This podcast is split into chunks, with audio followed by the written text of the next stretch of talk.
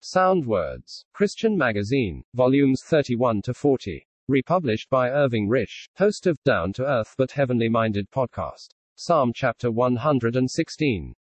Revised notes of an address. The Lord often allows us to pass through very adverse circumstances to bring us into His own presence, and to enable us to prove the sufficiency of His grace.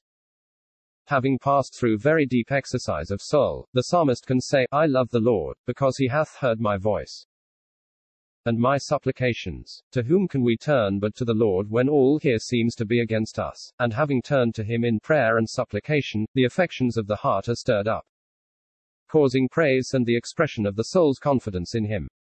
Psalm chapter 116 verse 3 shows the conditions that we must face down here. The sorrows of death compassed me, and the pains of hell gat hold upon me. I found trouble and sorrow. Every tie that is formed in this world is to be dissolved, and this is constantly brought before us in our pathway through this scene. Death comes before us, its dark waters rolling in upon the soul as some loved one is taken from us, or as we are laid aside with serious illness. Yet for the Christian the position is so different from what we have here, for we know that death but leads into the presence of Christ, which is far better. The Lord Jesus has passed through death's dark raging flood that we might pass through the waters of Jordan dry shod. In his trouble, the psalmist calls upon the name of the Lord, seeking deliverance, and finds that the Lord is gracious and righteous, and that he has to do with a merciful God. If trouble leads to a better knowledge of God, and deeper acquaintance with the Lord, we can thank him for the wisdom and love that allow the troubles to come. Those who rely on their own wisdom are powerless before the sorrows of death, but those who, in simplicity of heart, Call upon the Lord find that he preserveth the simple. Brought low when face to face with such great troubles and sorrow, the psalmist realizes that help has come to him from God. Therefore his soul can rest in the sense of the Lord's goodness. Such are the exercises of the godly, and such the blessed results of passing through trials with God. Turning to God, after having addressed his own soul, the writer of the psalm can say, For thou hast delivered my soul from death, mine eyes from tears my feet from falling. It is blessed to relate our exercises and experiences to others, blessed to soliloquize on the grace and mercy of God, but it is a wonderful privilege to be able to return to God. After praying to Him, to acknowledge that He has answered our prayers. If this speaks of one being preserved from death to live a little longer on earth, what character of praise and thanksgiving should come from the hearts of those who know what it is to be delivered from the judgment of God, and to be passed from death into life? The light of Christianity puts an altogether different character upon the experiences set forth in this psalm. We can take up the same language, but its application relates to deeper experiences of soul and to the knowledge of God in a more wonderful way. Walking before Jehovah in the land of the living was indeed a precious privilege for one so near to the gates of death.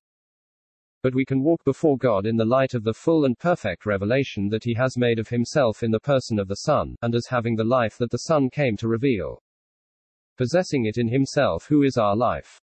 But we might well challenge our hearts as to whether it is our desire to walk practically before God in the life that he has given to us. We are told in 2 Corinthians chapter 5 verse 15, that Christ died for all, that they which live should not henceforth live unto themselves, but unto him which died for them. And rose again. Psalm chapter 116 verse 10 is quoted by the Apostle Paul in 2 Cor. 4.13, and the circumstances referred to in this chapter are somewhat similar to those of this psalm. Here we have one encompassed with the bands of death.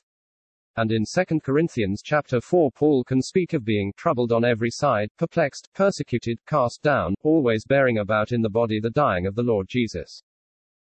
That the life also of Jesus might be made manifest in our body.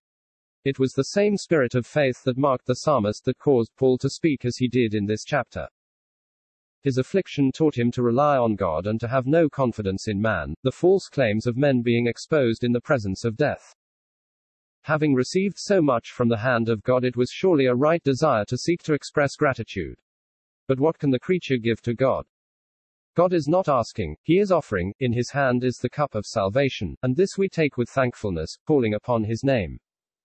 Christians do not make vows, but our hearts can overflow to God with adoration and worship.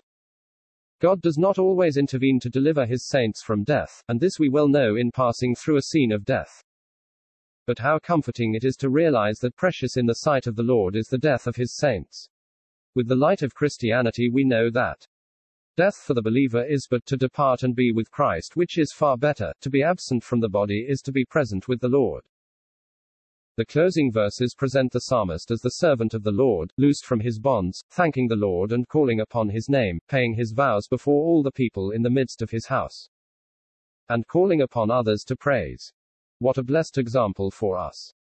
We are indeed the servants of God, set free from the bondage of sin and Satan, delivered from the authority of darkness, that, calling upon his name, we might publicly seek the things that are pleasing unto him. Endeavoring, by his grace, to live for him the time that remains of our earthly sojourn. What a praising people we should be. There will never be a moment like this again, when, in a world of adverse circumstances, we can learn what a God we have. In eternity, everything connected with this side will have gone forever, and the thought of it makes a moment like this so exceedingly precious to our souls. J. Muckle, Life and Forgiveness. The communication of divine life to the Old Testament saints was in the sovereign working of God just as it is to the saints of the present dispensation. Yet there is this marked difference the Son of God has died, and now he is presented to us as an object for faith. And unless we eat the flesh of the Son of Man and drink his blood, we have no life in us. But God's working in him was in view of Christ's dying for them, for without his death their sins could not be forgiven.